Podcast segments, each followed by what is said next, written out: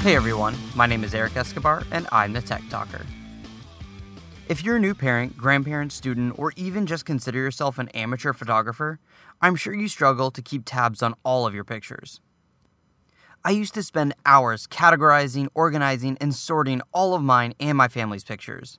Now I've arrived at a fail proof method to stay on top of it. And better yet, this solution is free, easy, and only requires some minimal software. It will work on every operating system and even puts all of your files in one safe place, free from a fire, flood, or any other natural disaster. After all, pictures are some of the most precious things in the world. Although I think the world would be quite alright without as many selfies and pictures of our food, memories of family and friends should be archived forever. Tech Talker is supported by Citi Cards with Android Pay.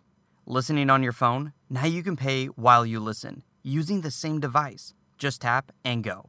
Download the Android Pay app on Google Play or visit citi.com slash androidpay to get started. Android Pay is available for eligible Citi consumer credit and debit cards.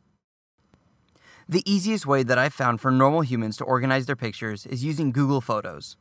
I really like iPhoto, the Apple way of organizing photos. However, it only works with Apple devices. Forget trying to run it on Windows. Google Photos is great for a number of reasons, most of all because it works on all Android phones, Apple devices, and Windows operating systems, along with Apple operating systems as well. Google Photos will also store an unlimited amount of pictures for free. That's right, as many pictures as you can possibly upload for no money at all. The only catch is that it will downscale your pictures to 16 megapixels. 16 megapixels is still a really high resolution. However, most phones take pictures with a much higher resolution than this. I've found that if you're backing up scans of old family photos, you'll be completely fine and you can store as many as you want and it won't downgrade the quality at all. Google Photos will automatically back up the photos from your mobile device and organize them for you. This is the absolute best feature of Google Photos because it takes location information from your pictures and will recognize faces from your pictures. You can then search for people, locations, and times using Google's web interface.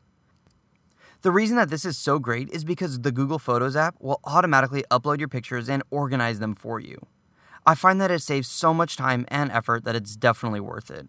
Furthermore, if you want to keep all of your mobile pictures at full resolution, so greater than 16 megapixels, you still get 15 gigabytes of free storage. Now, there are some people that prefer to keep all of their photos out of the cloud, which I think is completely reasonable.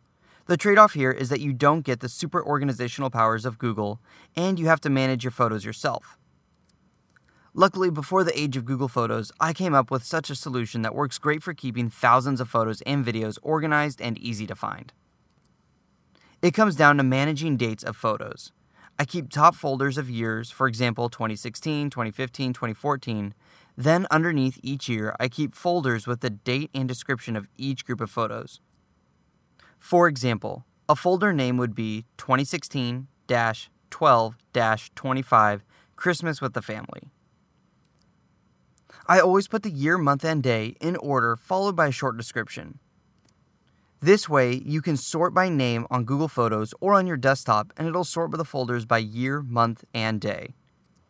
If you have a bunch of random pictures that don't deserve their own folder, I put monthly folders together, such as 2016 12 MISC for miscellaneous.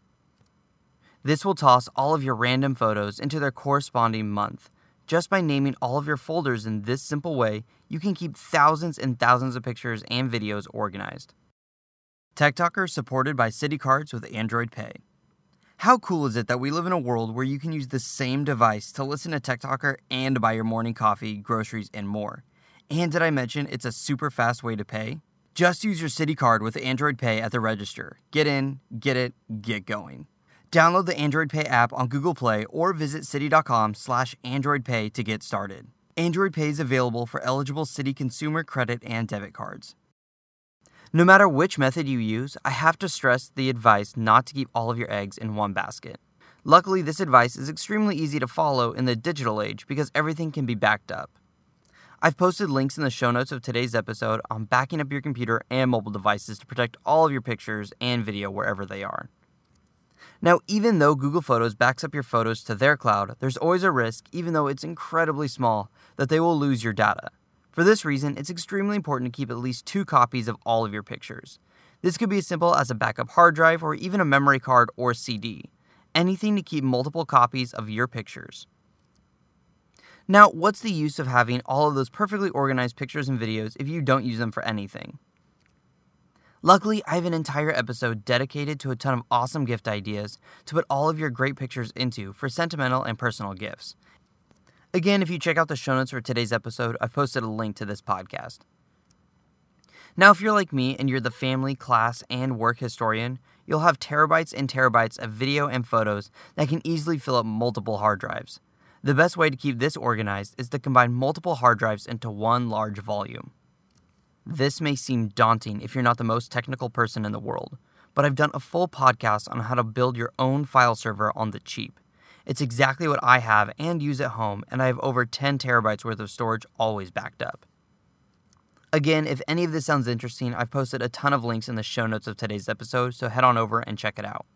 And be sure to check out all of my earlier episodes at techtalker.quickanddirtytips.com. And if you have any further questions about this podcast or make a suggestion for a future episode, post them on the Tech Talker Facebook page. And until next time, I'm the Tech Talker. Keep technology simple.